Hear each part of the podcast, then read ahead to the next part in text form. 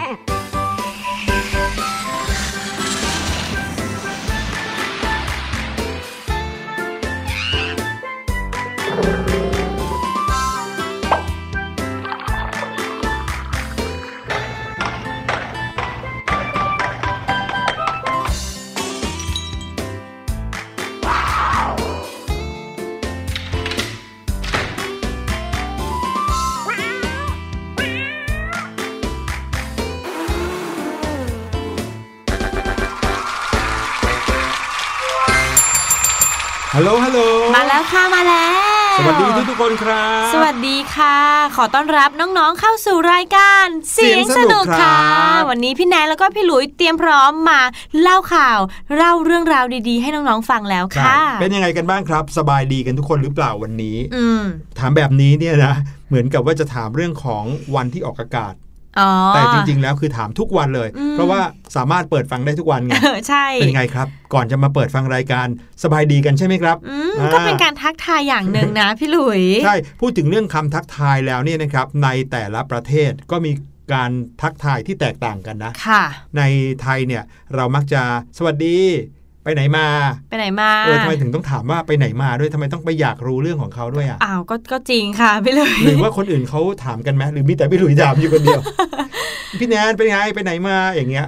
มันเหมือนเป็นคำติดปากนะก็ก็จริงค่ะ ถ้าเป็นพี่แนนเหรอก็คงจะถามน้องๆว่าอ้าวสวัสดีเป็นยังไงบ้างเอออย่างนี้ดีกว่าก็ไหเหมมือนกับสบายดีไหมแหสละบายดีใช่ไหมในต่างประเทศนะครับ โดยเฉพาะอย่างยิ่งประเทศที่ใช้ภาษาอังกฤษค่ะคำทักทายเขาก็จะเป็น how are you ก็คือสบายดีหรือเปล่าค่ะ แต่ถ้าเกิดว่าคนจีนหรือเปล่าพี่หลุยเคยเห็นนะเพื่อนพี่หลุยคนหนึ่งเนี่ยเป็นเชื้อสายจีน แล้วก็ค่ะมักจะเห็นคนไทยเชื้อสายจีนส่วนหนึ่งก็จะทักกันว่ากินข้าวหรือยัง เหมือนเขาจะห่วงกันเรื่องอาหารการกินอ๋อมากกว่าห่วงเรื่องไหนก็จะทักเรื่องนั้นอืมใช่ไหมแล้วแต่ว่าเราเนี่ยคิดถึงเรื่องไหนมากเป็นพิเศษหรือเปล่าอืเอมแสดงว่าพี่หลุยเนี่ยน่าจะห่วงว่าเขาเนี่ยไปทำอะไรมา หรือว่าใช่เดินทางปลอดภัยหรือเปล่าใช่ไหมเออเพราะว่าในประเทศไทยโดยเฉพาะอย่างยิ่งในกรุงเทพนะค่ะการจราจรติดขัดไงอืมก็ใช่ แล้วเป็นไงบ้างครับ คนที่กำลังฟังรายการเสียงสนุกอยู่ตอนนี้ไปไหนมาครับ น้องๆบอกว่าตอนนี้ค่ะเพิ่งเลิกโรงเรียนอืมรถติดมากเลยอืมโอ้ยไม่รู้จะทำยังไงดีนะคะ จะเอารถเนี่ยยกหรือว่าบินขึ้นไปเลยก็ไม่ได้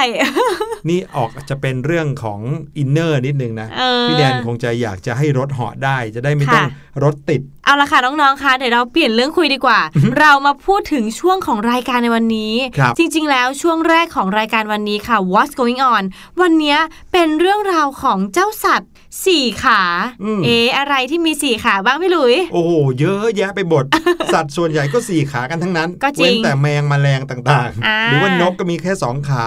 แต่นอกนั้นสี่ขาทั้งนั้นเลยจริงนรับค่ะพี่หลุย อยากจะชวนน้องๆมาคุยเรื่องนี้ด้วยเหมือนกันครับ เพราะว่าช่วงหน้าเราจะเล่าให้น้องๆฟังถึงเรื่องราวของแมวจรอืมหมาจร สัตว์ หรือว่าหมาแมวเนี่ยที่เขาไม่มีเจ้าของค่ะนะครับ น้องๆอาจจะเคยเห็นในบ้านเราหลายคนเรียกว่าหมาเซเว่นออกมาเซเว่นชอบมานั่งกันอยู่เต็มไปหมดเลยอืมหมอบกันอยู่หน้าร้านสะดวกซื้อนะครับ หรือว่า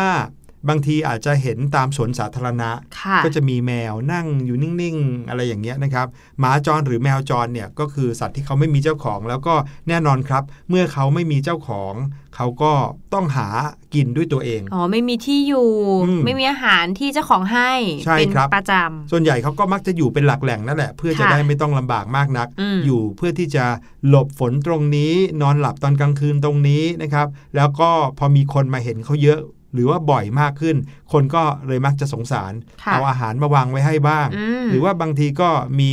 อะไรมาฝากบ้าง แต่พอมีที่ที่ปลอดภัยมากๆ แมวจรหมาจรก็มักจะมารวมตัวกันนะครับอืมจนกลายเป็นสังคม สุนัข หรือว่าแมวจรขนาดใหญ่ เคยเห็นไหมที่มีบ้านของคุณลุงหรือคุณป้าบางท่านเนี่ยค่ะที่เขารับเลี้ยงอ๋อ แมวจรรับเลี้ยงหมาจรจนเป็นร้อยร้อยๆตัวเลยโหเยอะมากเลยอะพี่หลุย อีกเรื่องหนึ่งนะคะ คือที่มาของน้องหมาน้องแมวจรก็คือ การที่เราเนี่ย รับเขามาเลี้ยงตอนเด็กครับๆเรารู้สึกว่าตอนนั้นเราอยากเลี้ยงเขา เราอยากดูแล แต่พอผ่านช่วงเวลาไปสักพักหนึ่งเขาครัก็บเริ่มโตขึ้น ความน่ารักที่เรามองตอนเด็ก ๆ ตอนโตอาจจะน้อยลงครับแล้วเกี่ยวกับเรื่องของเวลาไม่มีเวลาดูแลครับไม่มีเวลาที่จะแบบว่าต้องมาเทคแคร์เขาครับมาเอาใจใส่เขาอะค่ะ ก็เลยเอาเขาไปปล่อย ทีนี้แหละก็เลยเกิดปัญหาเรื่องแมวจรหรือว่าหมาจรด้วยมอันนี้ก็อยากจะฝากน้องๆนะคะ ว่า ถ้าสมมุติตอนนี้เราเนี่ยอยากจะเลี้ยงน้องหมาน้องแมว ก็ต้องเข้าใจว่าเราจะต้องเลี้ยงเขาไปให้สุดตลอดรอบฝั่งจนถึงอายุไขของเขาเลยใช่อย่าไปทิ้งขว้างเขาเลยนะ ใช่เพราะนั่นก็ชีวิตหนึ่งเหมือนกันนะ ใช่แล้ววันค่ะที่เขาเนี่ยไม่มีใคร นะครับไม่มีเจ้าของเนี่ยเขาก็ต้องไปใช้ชีวิตอย่างยากลำบากเหมือนกัน อืมอืมทั้งทั้งๆที่เขาก็ยังรักเราอยู่ด้วยนะครับ ใช่ค่ะ แต่ในช่วงหน้า What's Going On เนี่ยจะพาไปรู้จักกับหมาจร แล้วก็แมวจรอืมนะครับที่สุดท้ายแล้วมีอาชีพเฮ้ยมีบัตรพนักงานเป็นของตัวเอง เดี๋ยวพี่หลุย แมวที่อยู่ที่บ้านกับน้องหมาที่อยู่ที่บ้านเนี่ยอืมก็ยังไม่มีอาชีพเลยนะคะนั่นน่ะสิครับ จะเป็นยังไงเดี๋ยวติดตามกันในช่วงหน้า What's Going On นะครับตอนนี้ไปฟังเพลงกันก่อนครับ เอ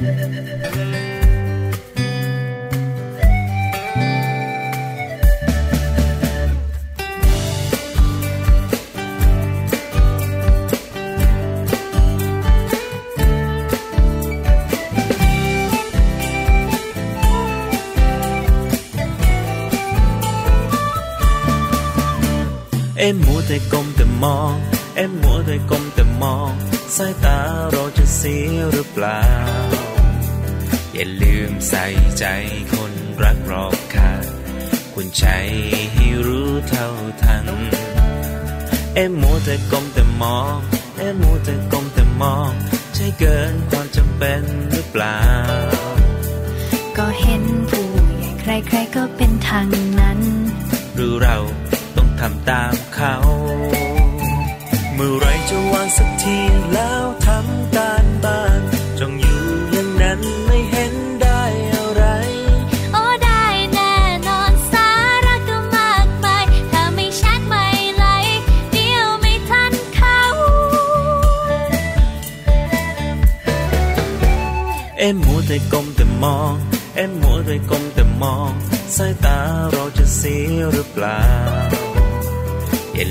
ใส่ใจคนรักรอบค่าง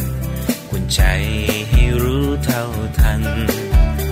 เอ็มมัวแต่ก้มแต่มอง เอ็มมัวแต่ก้มแต่มอง ใช่เกินความจำเป็นหรือเปล่า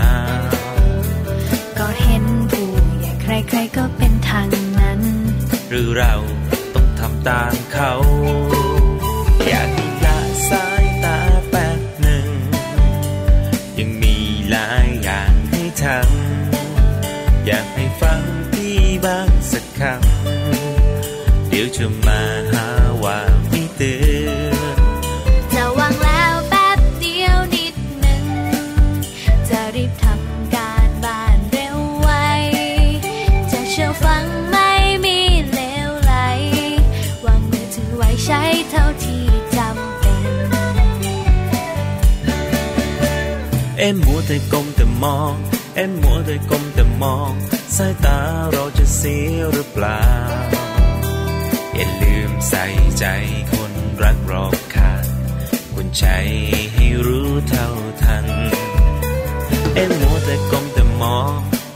เอ็มมัวแต่ก้มแต่มอง ใช่เกินความจำเป็นหรือเปล่า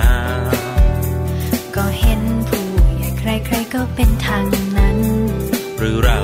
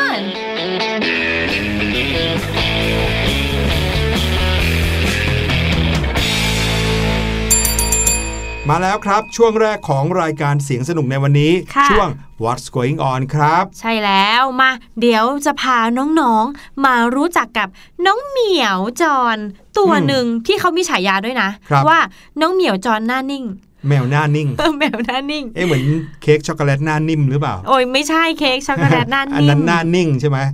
อันนี้หน้านิ่ม ครับผม ข่าวนี้นะครับเป็นข่าวที่มาจากโรงพยาบาลแห่งหนึ่งในท้องถิ่นนะครับที่ประเทศอังกฤษครับ พนักงานโรงพยาบาลคนหนึ่งนะครับค่ะเขาก็บอกว่าเขาเนี่ยมีเพื่อนร่วมงานที่หลากหลายอืมนะครับมาจากหลายเชื้อชาติ แต่ก็มีตัวหนึ่งนะครับที่ เป็นเชื้อชาติที่แปลกที่สุดก็คือตัเป็นวแมหนึ่วงตัวนะครับหนึ่งนะคะ แมวตัวนี้มีชื่อว่าเจ้าเอลวูดครับ เจ้าเอลวูดเนี่ยเข้ามาอยู่ในโรงพยาบาลแห่งนี้เมื่อประมาณสักปีที่แล้ว ซึ่งเวลาที่อยู่ที่นั่นเนี่ยเจ้าเหมียวตัวนี้ก็วนเวียนอยู่ในโรงพยาบาลเดินเข้าเดินออก โดยที่ไม่ได้ทำอันตรายใคร แล้วก็ไม่มีใครไปทำอันตรายเขาด้วยค่ะ เหมือนกับอยู่ดีๆ ก็มาเดินตรวจการเป็นเหมือนเจ้าของโรงพยาบาลอย่างเงี้ยอืมเดินเข้าเดินออกโดยไม่มีใครมาห้ามเลย ไม่มีอะไรมากั้นเลยนะครับพนักงานโรงพยาบาลแห่งนี้บอกว่าเอลวูดเนี่ยทำตัวน่ารักทุกวันเลยค่ะวันไหนที่คนไม่เห็นมันเนี่ยเขาก็จะแบบตามหาด้วยอืมนะครับส่วนใหญ่ถ้าเราไม่เห็นก็จะมีอีกคนนึงเห็นโดยปกติแล้วเนี่ย เจ้าเอลวูดนี้จะทำตัวเป็นยามอยู่ที่หน้าประตูของโรงพยาบาลโอ้ที่ประตูหน้าคอยข้างหน้าสอดส่องใช่ไหมเออเพื่อรับการลูบจากผู้คนที่เดินเข้าเดินออกอะ คือใครเดินเข้าก็ต้องรูป ใครเดินออกก็ต้องไปเกาคางอะไรอย่างเงี้ยนะครับ เมื่อพอใจแล้วมันก็จะไปอยู่ในพุ่มไม้ใกล้ ๆ กับทางเข้า เพื่อที่จะไปอาบแดดแล้วก็งีบหลับไปค่ะอยู่เฉยๆตรงนั้นอะไม่ได้ทำอันตรายใครหรือว่าไม่มีใครไปทำอันตรายเขา พนักงานคนนี้บอกว่าไม่รู้ว่าเจ้าเหมียวตัวเนี้ยมาจากไหน หรือว่าเป็นของใครหรือเปล่า แต่ดูเหมือนว่ามันเนี่ยจะรู้สึกผ่อนคลายที่ได้อยู่ในบริเวณโรงพยาบาลครับอืมในเมื่อไม่รู้ที่มาที่ไป แล้วก็ไม่เห็นใครแสดงตัวเป็นเจ้าของ ทางเจ้าหน้าที่ก็เลยแต่งตั้งให้เจ้าเอวูดนั้นเป็นหนึ่งในพนักงานของโรงพยาบาลในตำแหน่ง Security โอ้โห เจ้าแมวตัวนี้มีหน้าตาที่น่ารักมาก ๆ เลยค่ะน้องครับๆขนของเขาเนี่ยเป็นสีขาวครับผสมกับสีน้ำตาลอ่อนใช่ๆแล้วก็ตัวอ้วนพุยนิดหน่อยนะคะ แบบครับโอ้โหผมน่ารักน่าชังมากๆเลย อย่างที่พี่แนนบอกว่าฉายาของเขาคือเจ้าเหมียวหน้านิ่ง หน้านิ่งหน้าของลยเขาก็นิ่งมากๆเลยนะคะใช่รู้เลยว่าการทำหน้าที่ของเขานี่คือเขากำลังแบบว่าตั้งใจสอดส่องมากๆ สอดส่องทำหน้านิ่งคอยมองว่ามีใครเข้ามีใครออกหรือเปล่าครับแล้วก็เดินไปหาคนนั้นด้วยอ่าแล้วด้วยความที่คนรักเขามากขนาดนี้นะครับ แน่นอนวันหนึ่งเขาก็ได้รับรางวัลเรียกว่ารางวัลหรือเปล่าอะเรียกได้ได้รับแต่งตั้งแล้วกัน เป็นนะครับตำแหน่งหนึ่ง มีตำแหน่งให้กับเขานะครับ เป็นตำแหน่งของ Security ของโรงพยาบาลแห่งนี้ค่ะดังนั้นเนี่ยก็เลยต้องมีบัตรพนักงานด้วย พี่แนนชอบมาก ๆ เลยพี่หลุย น้องๆ คะ บัตรพนักงานเหมือนกับบัตรพนักงานที่คุณหมอคุณพยาบาลหรือว่าเจ้าหน้าที่ทุกคนเจ้าหน้าที่เขามีที่กันเขาใส่นะคะ ก็เป็นบัตรสี่เหลี่ยม แล้วก็มีรูปหน้าของเจ้าเหมียวเนี่ย ติดอยู่ใช่พร้อมกับชื่อแล้วก็ตำแหน่ง แล้วก็โลโก้ของโรงพยาบาลโอ้โหเท่มากๆเลย ในบัตรเนี่ยนะครับเขาก็บอกว่าเอวูดไม่ใช่ลูกจ้างชั่วคราวแล้วนะ แต่เป็นพนักงานประจำที่ได้รับการบรรจุแล้ว แล้วก็ดูเหมือนกับมันจะจริงจังกับงานของมันมากเลยค่ะทุกๆวันนะครับเจ้าเหมียวตัวนี้จะเดินดูตรวจไปรอบๆ โรงพยาบาลนะครับ เพื่อที่จะอ้อนผู้คนให้ลูบหัว เมื่อไหร่ที่เขาเบื่อผู้คนแล้วเนี่ยเขาก็จะปลีกตัวไปนอนที่เงียบอืมๆที่สำคัญนะครับ เจ้าหน้าที่ในโรงพยาบาลทุกคนต่างก็ดีใจที่มีเพื่อนร่วมงานขนปุ๋ยน่ารัก แล้วก็เป็นมิตรแบบนี้นะครับ บนบัตรประจำตัวพนักงานของเขาก็เขียนว่าเอวูดตำแหน่งพนักงานรักษาความปลอดภัยนะครับ หรือว่า security บอกเลยว่านี่เป็น security ที่น่ารักที่สุดในโลกก็ว่าได้นี่ เห็นไหมเจ้าสัตว์จรเนี่ยเขาจะอยู่เป็นที่นะใช่แต่ทีค่ะนี้เมื่อเขาอยู่เป็นที่แล้ว แล้วเขาทำตัวกลมกลืนกับสถานที่แห่งนั้นอืมเขาก็จะถูกถือว่าเป็นส่วนหนึ่งของสถานที่แห่งนั้นไปเลยค่ะ โดยเฉพาะยิ่งถ้าผู้คนรักเขามากๆอย่างเงี้ยดูสิกลายไปเป็นพนักงานเลย ไม่ต่างกันกับอีกข่าวหนึ่งเลยค่ะน้องๆ จากน้องเหมียวแล้วตอนนี้มาที่เจ้าตูบบ้างครับน้องหมานั่นเองนะคะ เจ้าน้องหมาจรตัวเนี้ยนะคะ ก็ต้องเล่าว่าเขาเนี่ยไปหลบฝนอยู่ที่โชว์รูมรถแห่งหนึ่งค่ะ พอไปหลบฝนปุ๊บไม่ยอมไปไหนเลยอืมจนสุดท้ายก็ทำให้พนักงานเขาตกหลุมรักมแล้วก็เอาชนะใจพนักงานจนสามารถได้เข้าไปเป็นพนักงานที่โชว์รูมรถแห่งนั้นเลยอืมข่าวนี้มาจากเว็บไซต์ explica.co นะครับ ก็มีรายงานเรื่องราวสุดน่ารักเลยของหนึ่งในดาวเด่นประจำโชว์รูม รถแห่งหนึ่งในประเทศบราซิล ค่ะ เจ้าน้องหมาตัวนี้กลายมาเป็นที่พูดถึงอย่างมากในโลกโซเชียลมีเดียนะครับ เพราะว่าเขานั้นกลายมาเป็นบุคลากรที่แสนสำคัญที่ช่วยดึงดูดใจลูกค้า เรียกความเอ็นดู แล้วก็สร้างเสริมบรรยากาศภายในโชว์รูม ให้ดูแล้วมีชีวิตชีวา จริงค่ะ พี่หลุยการมีสัตว์เนี่ย แล้วก็เออเราต้องพูดว่าเป็นน้องหมาละกันน้องหมาครับน้องแมวที่ไม่ใช่สัตว์แปลกๆนะคะอืมอยู่ในพื้นที่พื้นที่หนึ่งแล้วแบบเขาก็เดินไปเดินมาไม่ทำตัวดุหรือว่าก้าวร้าวเนี่ย ทุกคนก็จะอยากเข้าไปเล่นด้วย อยากเข้าไปหาแล้วก็มีความสนุกแล้วก็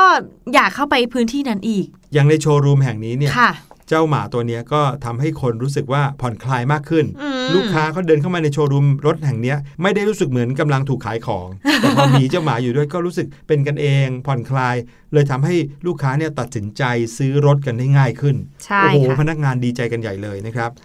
ทางผู้จัดการโชว์รูมตั้งชื่อให้น้องหมาตัวนี้ว่าทุกชอนพรายนะครับ เป็นอดีตน้องหมาจรจัดที่เข้ามาป้วนเปี้ยนอยู่ในโชว์รูมรถยนต์แห่งนี้ แล้วก็ในที่สุดก็ชนะใจพนักงานทั้งโชว์รูมเลยนะครับ ถูกรับเข้ามาเป็นส่วนหนึ่งของทีมอืมนี่เป็นเจ้าหน้าที่ทีมขายเลยนะซึ่งพวกเขาเนี่ยไม่เพียงแต่จะคอยดูแลหาน้ำหาอาหารให้มันนะครับ แต่ยังทำป้ายชื่อพนักงานมาห้อยคอให้มันอีกด้วย โอ้โห เหมือนเจ้าเหมียวหน้านิ่งเมื่อกี้เลยเนาะใช่ครับ มีคนให้สัมภาษณ์ด้วยนะคะ ผู้จัดการโชว์รูมของบริษัทรถแห่งนี้ค่ะ เขาก็บอกว่าเจ้าตูบตัวเนี้ยโผล่มาที่ลานจอดรถของโชว์รูมเมื่อประมาณ 2 เดือนก่อน ในช่วงเวลาที่โชว์รูมเนี่ยใกล้จะปิดทำการแล้ว พวกเขาก็เห็นว่าเจ้าน้องตูบเนี่ยตัวผอมมากๆเลยผอมแห้งมาก ๆเลย แล้วข้างนอกก็ฝนตกค่ะ ก็เลยหาอาหารให้มันกินค่ะ แล้วก็ปล่อยให้มันค้างคืนซะที่นี่เลย ปกติแล้วเนี่ย น้องหมาที่มาป้วนเปี้ยนอยู่แถวแถวๆหน้าโชว์รูมรถเนี่ยก็มีมากมายนะค่ะในประเทศเราก็มีเยอะอืมอืมนะครับ แต่ก็อาจจะไม่ได้รับการดูแลเอาใจใส่จากคน มากขนาดนี้ ใช่ค่ะ พอเช้าวันถัดมานะคะ เจ้าน้องหมาก็ไม่ยอมไปไหนเลย จนเวลาผ่านไปหลายวันก็เริ่มเอาชนะใจพนักงานอย่างที่พี่หลุยบอกเนาะทุกคนก็รักมันมากๆเลย พวกเขาก็เลยพามันไปคลินิกสัตว์ เพื่อฉีดวัคซีนแล้วก็ตรวจร่างกายค่ะ จากนั้นก็รับมันมาดูแล มอบบ้านที่อบอุ่นให้กับมันด้วย ทางผู้จัดการเขาก็บอกอีกว่าตั้งแต่รับน้องหมาตัวนี้มาเลี้ยง มันก็ไม่ได้กินนอนอยู่เปล่าๆนะ แต่มันยังช่วยพวกเขาเนี่ยเอาชนะใจลูกค้า มาผูกใจลูกค้าเลย เรียกได้ว่าทำหน้าที่ได้เยี่ยมมากๆ จนยกให้เป็นพนักงานดีเด่นประจำเดือนไปเลยค่ะ โอ้โห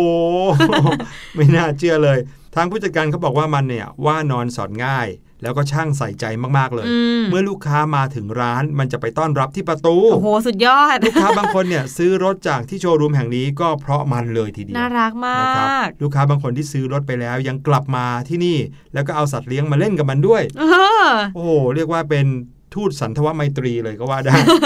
นอกจากจะช่วยดึงดูดลูกค้าแล้ว เจ้าตูบก็ยังทำให้พนักงานมีความใกล้ชิดกันมากขึ้นอืมเพราะว่าทุกๆ คนต่างก็อยากเล่นกับมันค่ะอยากพามันออกไปเดินเล่น อยากหาของขวัญมาให้มันทำให้บรรยากาศการทำงานนั้นดีขึ้นอืมดังนั้นนะครับ ไม่แค่ว่าเจ้าตูบตัวนี้จะเป็นดาวเด่นของโชว์รูมแห่งนี้ แต่มันยังเป็นขวัญใจของพนักงานทุกๆ คนอีกด้วยครับ อืม เจ้าตูบตัวนี้นะคะก็คือเป็นน้องหมาอาจจะคล้ายๆ กับหมาบ้านบ้านเราอะอืมที่คล้ายๆ หลังอานขนสั้น ๆ อะไรประมาณนั้นค่ะใช่แต่ด้วยความฉลาดนะ พี่แนนคิดว่าเขาอยู่เป็นครับเขาชอบแบบเล่นกับคนอืมก็เลยทำให้เขาเอาชนะใจทั้งพนักงานแล้วก็ลูกค้าได้ในที่สุด ใช่ครับ นี่แค่มาหลบฝนนะ ฮุบเอาโชว์รูมไปเป็นของตัวเองได้เลยนะครับเก่งมากๆเลยค่ะเห็นไหมครับว่าเจ้าสัตว์สี่ขาเหล่านี้ทั้งหมาทั้งแมวเลยมีความน่ารักนะ ถ้าเขาอยู่ใช่ถูกที่ถูกเวลาเขาก็จะกลายเป็นขวัญใจของคนอย่างเราได้ไม่ยากนะครับ มาถึงข่าวสุดท้ายของช่วงนี้นะครับ What's Going On ของเรา วันนี้เนี่ยมีข่าวอยู่ข่าวหนึ่งที่ทำให้พี่หลุยต้องเรียกได้ว่า Amazing สุดๆ ไปเลยครับ แล้วก็ทำให้รู้สึกว่า โอ้โห ถ้าเกิดว่าเราทำแบบนี้ได้ก็คงจะดีนะฮะ น้องๆ คงรู้จักการแลกของใช่ไหม การแลกของเนี่ยก็เหมือนกับว่าเรามีของสิ่งหนึ่งเพื่อนก็มีอีกอย่างหนึ่งแล้วก็เอามาแลกกัน ส่วนใหญ่เวลาแลกกันเนี่ยก็มักจะแลกของที่มีลักษณะเหมือนกัน เช่นเรามีสติกเกอร์แบบหนึ่งที่เราซ้ำเพื่อนมีอีกแบบหนึ่งที่เขาก็ซ้ำเอามาแลกกัน เราก็จะได้ของที่เราต้องการใช่ไหมครับ แต่ว่าการแลกของเนี่ยบางทีก็พูดไปถึงการแลกของที่ต่างชนิดกันได้ด้วยนะครับ แล้วน้องๆคิดว่าถ้าเราแลกของที่ต่างชนิดกันเนี่ยเราจะสามารถแลกไปได้ถึงไหน แลกไปได้ถึงไหนก็หมายความว่า ถ้าเรามีของสักชิ้นหนึ่งเนี่ยเราจะสามารถแลกของไปเรื่อยๆเรื่อยๆ แล้วจะได้ของชิ้นสุดท้ายเป็นอะไร วันนี้เนี่ยมีอีกเรื่องหนึ่งนะครับเป็นข่าวที่เพิ่งออกมาทาง Twitter นะครับเมื่อไม่นานมานี้เอง เป็นเรื่องของบล็อกเกอร์คนหนึ่งครับผู้หญิงคนนี้นะครับมีชื่อว่าเดมี่สกิปเปอร์ อายุ 29 ปีครับ เธอเป็นชาวเมืองซานฟรานซิสโก ในรัฐแคลิฟอร์เนีย ประเทศสหรัฐอเมริกานะครับ ก่อนหน้านี้คุณเดมี่สกิปเปอร์คนนี้เขาไปอ่านเจอครับว่าเมื่อปี 2005 มีหนุ่มชาวแคนาดาคนหนึ่ง เขาได้เริ่มโปรเจกต์การแลกของของเขานะฮะ ให้กลายเป็นของอย่างอื่น เชื่อไหมครับว่า นายคนนั้นเนี่ยชาวแคนาดาเริ่มแลกของจากคลิปหนีบกระดาษสีแดงอันเล็ก ๆ อันเดียว น้องๆคิดถึงคลิปหนีบกระดาษนะครับที่เอาไว้เสียบกระดาษหรือเอาไว้หนีบ เพื่อให้กระดาษเนี่ยติดอยู่ด้วยกันเป็นปึ้งๆใช่ไหมแต่เขาเอาคลิปหนีบกระดาษของเขาเนี่ยมีสีแดงอันหนึ่งไปแลกนะครับเป็นของสิ่งอื่น แล้วก็เอาของสิ่งอื่นนั้น แลกไปอีกเรื่อยๆ แลกไปอีกเรื่อยๆ แลกไปอีกเรื่อยๆนะครับในที่สุดแล้วจากคลิปสีแดงอันเดียวเนี่ยนะครับกลายไปเป็นบ้านครับ แลกจนได้บ้านฟาร์มขนาด 2 ชั้น มาเป็นเจ้าของเลยทีเดียวนะครับ จากการแลกเปลี่ยน 14 ครั้ง และแน่นอนครับเมื่อเห็นข่าวนี้ คุณเดมี่คนนี้นะครับก็เลยลองคิดดูว่าถ้าตัวเองอยากจะแลกไปเรื่อยๆ แบบชายชาวแคนาดาเมื่อปี 2005 ดูบ้าง จะเป็นยังไงจริง ๆ เหตุการณ์นั้นเนี่ยเกิดขึ้นมาเมื่อ 15 ปีที่แล้วเนอะ ธอก็ลองคิดดูว่าถ้า 15 ปีผ่านไปแล้ว เธอมาเริ่มโปรเจกต์การแลกของอีกสักครั้งจะเป็นยังไง คิดได้อย่างนี้ปุ๊บ เธอก็เลยลองหยิบกิฟดำนะฮะกิฟดำที่น้องๆ ใช้หนีบผมเนี่ยโดยเฉพาะอย่างยิ่งน้องๆผู้หญิงนี่นะครับจะมีกิฟดำตัวยาวๆที่ใช้หนีบผม เก็บผมไม่ให้มันรุงรังหรือว่ากระเซาะกระเซิงใช่ไหมเธอหยิบกิฟดำออกมาอันหนึงแล้วก็ลองเริ่มโพสต์ลงไปใน Instagram ของเธอนะครับ เธอใช้ Instagram ว่า Trade Me Project ถ้าเกิดว่าใครอยากจะติดตามคุณเดมี่คนนี้เข้าไปได้นะครับ เข้าไปใน Instagram แล้วก็พิมพ์คำว่า Trade Me Project T R A D E M E P R O J E C T นะครับ Trade Me Project เขียนติดกันไปเลย ก็จะได้เห็นว่าตอนนี้เธอแลกอะไรไปถึงไหนแล้ว เธอเริ่มจากกิฟต์ดำตัวเดียวนะครับ ต้องการที่จะแลกเปลี่ยนไปเรื่อยๆเรื่อยๆ หลังจากที่โพสต์ภาพกิฟต์ดำลงไปใน Instagram แล้ว ปรากฏว่าไม่นานครับ ก็มีคนขอเอาต่างหูมาแลกกับเธอครับ เป็นต่างหูสีชมพูน่ารักเลยทีเดียวนะครับ แลกจากกิฟต์ดำราคาเพียงแค่ 10 เซน ได้ต่างหูราคา 10 เหรียญนนะครับหรือว่า 10 ดอลลาร์สหรัฐโอ้โห ราคาสูงกว่ากันถึง 100 เท่าเลยทีเดียวนะครับ แต่ก็เป็นของที่อาจจะเจ้าของต่างหูนั้นอาจจะไม่ได้ใช้แล้ว หรือว่าเขาคิดว่าอยากได้กิฟต์ดำมากกว่าก็ลองเอามาแลกดู หลังจากนั้นนะครับเธอก็โพสต์รูปต่างหูสีชมพูนี้ลงไปในอินสตาแกรมเป็นครั้งที่ 2 การแลกครั้งที่ 2 ก็เลยทำให้ได้แก้วมานะครับเป็นแก้วค็อกเทลที่เอาไว้ใส่เครื่องดื่มสวยๆเนี่ยมาเป็นเซตเลย 4 ใบ มีคนเอาแก้ว 4 ใบนี้มาแลกกับต่างหูสีชมพูของเธอนะครับจนตอนนี้การแลกครั้งที่ 2 เธอก็ได้แก้วมาแล้ว หลังจากนั้นเธอก็โพสต์รูปแก้วนี้ลงไป ไม่น่าเชื่อนะครับว่า จากการแลกครั้งที่ 3 หลังจากโพสต์รูปแก้วไปไม่นานก็มีคนเอาเครื่องดูดฝุ่นครับ มาแลกกับแก้ว 4 ใบนี้ ซึ่งเอาจริงนะแก้ว 4 ใบนี้ถึงแม้จะราคาไม่สูงมาก ก็ราคาประมาณสัก 24 ดอลลาร์นะครับ เป็นเงินไทยก็ประมาณสัก 700-800 บาทเนี่ย แต่ว่ามีคนเอาเครื่องดูดฝุ่นตัวใหญ่เลย มาแลกกับแก้ว 4 ใบนี้ แล้วเครื่องดูดฝุ่นนี้ก็มีมูลค่าถึง 60 ดอลลาร์ครับ พอได้เครื่องดูดฝุ่นมาปุ๊บโพสต์เครื่องดูดฝุ่นลงไปในอินสตาแกรมของเธอเหมือนเดิมนะฮะ สักพักหนึ่งก็มีคนมาขอแลกเจ้าเครื่องดูดฝุ่นนี้กับสโนว์บอร์ดครับสโนว์บอร์ดเนี่ยก็คือเหมือนกับสเก็ตบอร์ดที่มี 4 ล้อ แล้วก็วิ่งบนพื้นที่นักสเก็ตบอร์ดเขาเล่นกันเนี่ย แต่ว่าจะไม่มีล้อเป็นบอร์ดที่เอาไว้ไถบนหิมะนะครับ ก็เลยเรียกว่าสโนว์บอร์ดเจ้าสโนว์บอร์ดนี้ก็โห ลักษณะยังใหม่อยู่เลยนะครับ มีคนเอามาแลกกับเครื่องดูดฝุ่นอันนี้ แถมสโนบอร์ดอันนี้ยังมีราคาสูงถึง 95 ดอลลาร์ ไม่รู้ว่าเป็นของใหม่หรือเปล่านะครับ แต่ว่าก็ราคาสูงกว่าเครื่องดูดฝุ่น ไม่นานนะครับ หลังจากที่คุณเดมี่ได้สโนบอร์ดมา เธอโพสต์รูปสโนบอร์ดนี้ลงไปในอินสตาแกรมของเธอเหมือนเดิม ก็มีคนเอา อุปกรณ์อิเล็กทรอนิกส์อันหนึ่งมาแลกนะครับซึ่งทำให้จอมอนิเตอร์ธรรมดาเนี่ยกลายเป็นทีวีได้นะครับของยี่ห้อยี่ห้อหนึ่งซึ่งดังมาก ก็ปรากฏว่าเธอก็ได้แลกนะครับเอาสโนบอร์ดไป แล้วก็เอาไอ้เครื่องอิเล็กทรอนิกส์ตัวนี้กลับมาครับเธอก็โพสต์ลงไปเหมือนเดิมนะครับโพสต์ไปเรื่อยๆๆแบบนี้ถัดจากเครื่องอิเล็กทรอนิกส์ตัวนี้ก็กลายไปเป็นหูฟังนะครับซึ่งเป็นหูฟังยี่ห้อดังเลยทีเดียว มูลค่าก็แพงกว่าเจ้าเครื่องที่เธอมีแลกไปอีกครั้งหนึ่งนะครับตอนนี้ถึงครั้งที่ 7 แล้ว ก็มีคนเอาเครื่องเล่นเกมครับ เครื่องเล่นเกมอย่างแพงเลยรุ่นใหม่เลย เอามาแลกกับหูฟังอันนี้นะครับ หลังจากเครื่องเล่นเกมนะครับก็กลายไปเป็นโน้ตบุ๊กเป็นคอมพิวเตอร์โน้ตบุ๊กรุ่นที่อาจจะไม่ใหม่มาก แต่ก็ราคาสูงอยู่ดี เอามาแลกเห็นไหมครับน้องๆ จากกิฟต์ดำอันเดียวนะฮะค่อยๆแลกไปเรื่อยๆเรื่อยๆ จนตอนนี้แลกครั้งที่ 8 มาได้ถึงโน้ตบุ๊กแล้ว หลังจากโน้ตบุ๊กคราวนี้มีคนเอากล้องถ่ายรูปพร้อมเลนอีก 2 เลนอย่างแพงเลย มาแลกกับโน้ตบุ๊กของเธอ เธอก็อะยอมแลกไปนะครับถัดจากกล้องถ่ายรูปก็มีคนเอารองเท้า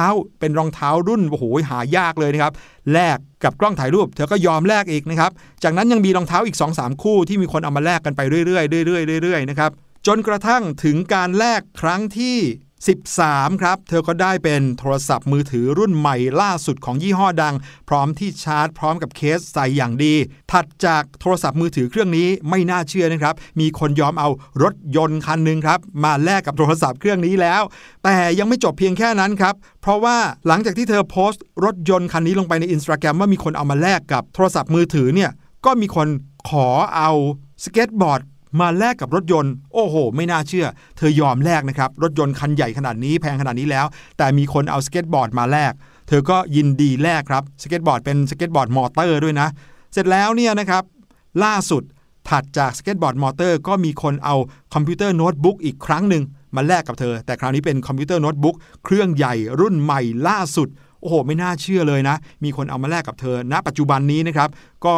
อยู่ที่โน้ตบุ๊กตัวนี้ ถ้าเกิดว่าใครอยากจะรู้ว่าความคืบหน้าของการแลกของเธอนั้นเป็นยังไงนะ เข้าไปที่ Instagram Trade Me Project นะครับ อีกครั้งหนึ่ง T R A D E M E P R O J E C T นะครับ Trade Me Project เข้าไปติดตามเธอนะฮะว่าตอนนี้มีใครเอาอะไรมาแลกแล้ว และที่สุดเธอจะได้เป็นบ้านหนึ่งหลังอย่างที่เธอต้องการหรือเปล่า โอ้โห ฟังเรื่องนี้แล้วนะครับ พี่หลุยรู้สึกเหมือนกับว่า ตัวเองชักอยากจะเริ่มเอาอะไรไปแลกดูบ้างแล้ว มองซ้ายมองขวาตอนนี้ไม่มีอะไรเลยครับ มีแค่แก้วน้ำใบเดียว น้องๆครับ มีใครอยากจะเอาของมาแลกกับแก้วน้ำของพี่หลุยบ้างครับเอาละครับ นั่นก็คือสิ่งที่นำมาฝากน้องๆ ในช่วง What's Going On ในช่วงแรกวันนี้ค่ะเดี๋ยวเราไปพักฟังเพลงกันสักครู่ครับ ช่วงหน้าพี่ลูกเจี๊ยบรอน้องๆอยู่แล้วในช่วงรู้หรือไม่ครับ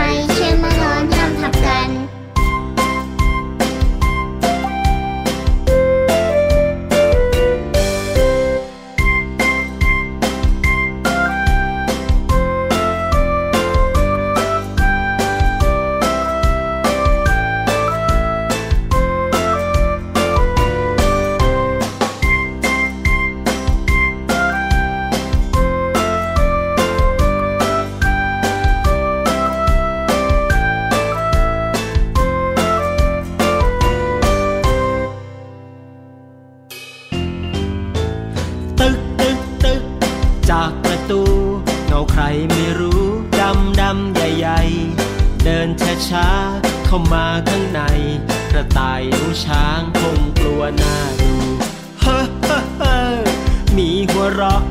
บอกไม่ต้องกลัวนะ ไม่ต้องกลัว เราเป็นเจ้าของบ้านนะ ไม่ต้องกลัว ฉันเพื่อนทุกตัวมาสดน้ำซุปกัน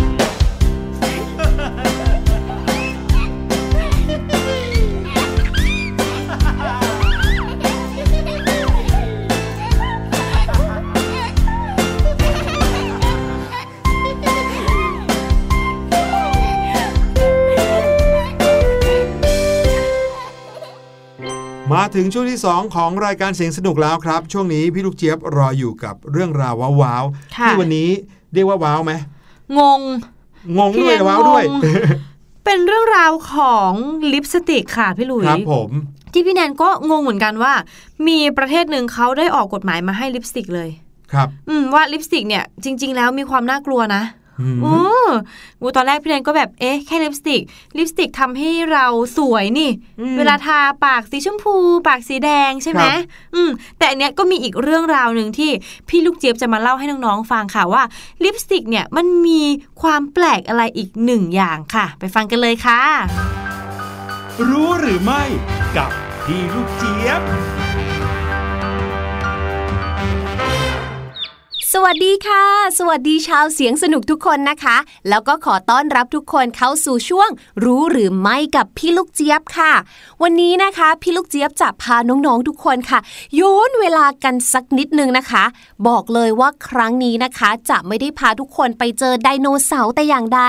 แต่จะพาทุกคนค่ะ ไปรู้จักกับเครื่องสำอางอย่างหนึ่งนะคะ ที่ทุกวันนี้เนี่ยผู้หญิงทุกคนก็ยังคงใช้อยู่ บางที่ผู้ชายก็ใช้ด้วยด้วยนะ สิ่งนั้นนะคะก็คือลิปสติกนั่นเองค่ะ น้องๆรู้หรือไม่คะว่าลิปสติกนั้นเนี่ยเกิดมาตั้งแต่เมื่อไหร่ยุคไหนนะคะ รวมไปถึงว่าในสมัยก่อนเนี่ยนะคะ ผู้ชายเนี่ยสามารถที่จะยกเลิกการแต่งงานได้เลยนะ ถ้าผู้ชายคนนั้นเนี่ยเขาเชื่อว่าตัวเองเนี่ยถูกล่อลวงให้แต่งงานด้วยการทาลิปสติกของผู้หญิงค่ะ ถ้าพูดถึงลิปสติก สิ่งแรกนะคะที่พี่ลูกเจี๊ยบนึกถึงเนี่ยก็คือริมฝีปากนั่นเองค่ะ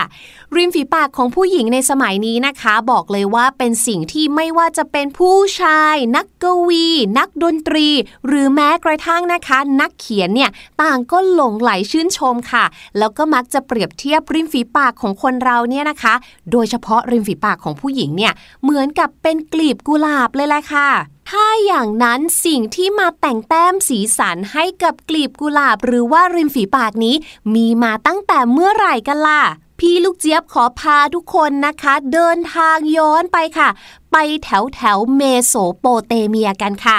เมโสโปเตเมียเนี่ยนะคะ ถือว่าเป็นแหล่งอารยธรรม ที่มีความเก่าแก่ที่สุดแห่งหนึ่งเลยนะคะ และที่นี่นะคะ พี่ลูกเจี๊ยบจะพาทุกคนไปรู้จักกับแฟนตัวยงของลิปสติกเลยค่ะ นั่นก็คือคลีโอพัตรานั่นเอง ผู้ซึ่งได้นำเอาบรรดาเพชร พลอยนะคะ มาสกัดให้เป็นผง แล้วก็เอาไปผสมสีค่ะ สีที่ว่านี้นะคะก็คือสีแดงที่ได้มาจากสาหร่ายสีแดง รวมไปถึงค่ะมีการสกัดเอาสีแดงมาจากพวกแมลงต่างๆ ด้วยนะคะ เช่นอาจจะเป็นปีกของแมลงเต่าทองสีแดงแบบนี้ค่ะ เขาก็จะมีการเอามาทำให้แห้ง แล้วก็เอามาสกัดเป็นผงนะคะ ผสมใส่เข้าไป แล้วก็นำมาทาที่ริมฝีปากค่ะ แต่ว่าบอกเลยนะคะว่าไม่ใช่ทุกคนนะคะที่จะทาลิปสติกสีแดงแบบนี้ค่ะ เพราะว่าในยุคสมัยนั้นเนี่ยนะคะ สีจริง ๆ ที่เขานิยมกันเนี่ยก็คือสีเหมือนเอิร์ธโทนนะคะ หรือว่าสีบรรดาธรรมชาติต่างๆ เหมือนกับสีของดินค่ะ ส่วนสีแดงเนี่ยนะคะ ส่วนมากเขาเนี่ยเอาไว้ใช้ทากับศพ และนี่ก็เป็นที่มาของการแต่งหน้าศพนั่นเองค่ะ ขยบกันขึ้นมาสักหน่อยนะคะ ไปดูที่ยุคสมัยรัสเซียเก่าค่ะ ในยุคนั้นนะคะของประเทศรัสเซียเนี่ยการทาสีปากเนี่ยนะคะ จะใช้น้ำของผลไม้ในการแต่งแต้มสีปากค่ะ อย่างเช่นน้ำของราสเบอร์รี่สตรอเบอรี่แล้วก็หัวบีดนั่นเองค่ะตอนนี้หลายๆ คนอาจจะเริ่มสงสัยแล้วว่า แล้วเรื่องราวที่บอกว่าผู้ชายเนี่ยสามารถที่จะยกเลิกการแต่งงานได้เลย เพียงเพราะเรื่องของลิปสติกเนี่ยมันยังไงกันแน่พี่ลูกเจี๊ยบ เรื่องราวนี้นะคะเกิดขึ้นในยุโรปยุคกลางค่ะ ในสมัยนั้นเนี่ยนะคะก็เต็มไปด้วยความขัดแย้งต่างๆ เลยค่ะ หนึ่งอย่างที่ทางคริสตจักรเนี่ยนะคะได้ออกมาบอกเอาไว้เลยว่า ผู้หญิงเนี่ยนะไม่ควรที่จะใช้เครื่องสำอาง โดยเฉพาะลิปสติกที่เป็นสีค่ะ เพราะถ้าเกิดว่าใครใช้เนี่ยแปลว่าคนคนนั้นเนี่ยจะต้องเป็นแม่มดแน่ ๆ เลย ลิปสติกนะคะ ก็เลยกลายเป็นเหมือนเครื่องมือของปีศาจไปค่ะ นั่นทำให้นะคะที่ประเทศอังกฤษค่ะมีการออกกฎหมายออกมาค่ะว่า ถ้าผู้ชายคนไหนก็ตาม หรือสามีคนไหนนะคะ โดนหลอกให้ไปแต่งงาน เพราะว่าผู้หญิงคนนั้นเนี่ยทาลิปสติกสีแดง นั่นแปลว่าผู้หญิงคนนั้นเป็นแม่มดค่ะ ผู้ชายคนนั้นจะสามารถยกเลิกการแต่งงานได้ทันทีค่ะ เรียกได้ว่าลิปสติกเนี่ยก็ผ่านร้อนผ่านหนาวมาเยอะเหมือนกันนะคะเนี่ย แล้วก็อยู่ยั้งยืนยงมาจนถึงทุกวันนี้ค่ะ เป็นอีกหนึ่งอย่างนะคะที่อยู่ในกระเป๋าถือของผู้หญิงทุกคนที่ขาดไม่ได้จริง ๆ เลยละค่ะ ขอขอบคุณข้อมูลสนุกสนานน่ารู้นะคะ จากเว็บไซต์วิกิพีเดียด้วยค่ะ ส่วนวันนี้หมดเวลาของพี่ลูกเจี๊ยบแล้ว เจอกันใหม่ครั้งหน้า สวัสดีค่ะ รู้หรือไม่กับพี่ลูกเจี๊ยบ โอ้โห เรื่องนี้เกินความคาดหมายอีกแล้วแหม่พี่ลูกเจี๊ยบเนี่ยไม่ยอมเลยนะ เห็นเราเอาเรื่องแปลกๆมาเล่าพี่ลูกเจี๊ยบค่ะก็ต้องเล่าให้แปลกยิ่งไปกว่าอีกบอกเลยนะว่านี่ก็เป็นเรื่องที่น่ารู้นะครับค่ะเพราะว่าเป็นสิ่งที่มีอยู่จริงอืมนะครับในนานาประเทศ ซึ่งในบ้านเราอาจจะไม่มีเรื่องแบบนี้ แต่ในประเทศอื่น ๆ ก็มีเรื่องนี้เป็นเรื่องปกติ ใช่ค่ะ ขอบคุณพี่ลูกเจี๊ยบมากๆเลยค่ะ เอาละค่ะน้องๆ เดี๋ยวไปพักฟังเพลงกันก่อนช่วงหน้า ห้องเรียนสายชิวรอน้องๆอยู่ค่ะ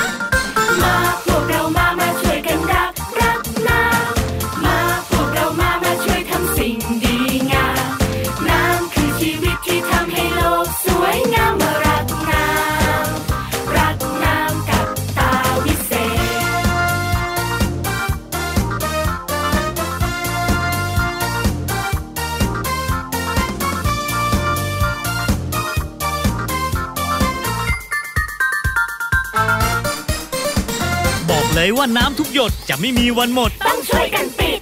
ดื่มน้ำให้หมด ปิดน้ำให้สนิทจะไม่วิกฤตต้องช่วยกันปิด ไม่เหลือน้ำทิ้ง ไม่ทิ้งน้ำเสียบอกกันเคลียร์ต้องช่วยกันปิด เราคิด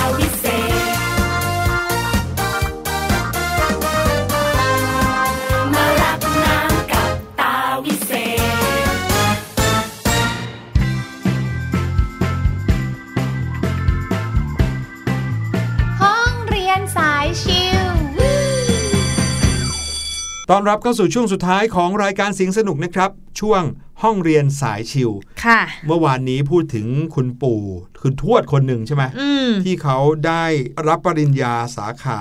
ประวัติศาสตร์ วันนี้ก็เลยอยากจะพาน้องๆมาเข้าสู่ชั่วโมงประวัติศาสตร์กันบ้างนะครับ พาน้องๆมารู้จักกับโบราณสถาน พวกเราเคยเล่าให้น้องๆฟังแล้ว ว่าโบราณสถานนั้นคืออะไรค่ะแล้วก็คือว่าสถานที่ที่มีความโบราณนั่นเองอืมเป็นสถานที่ที่เก่าแก่ และไม่ใช่แค่เก่าแก่ ไม่ใช่แค่โบราณ แต่มีความสำคัญใช่กับประวัติศาสตร์ มีความสำคัญกับ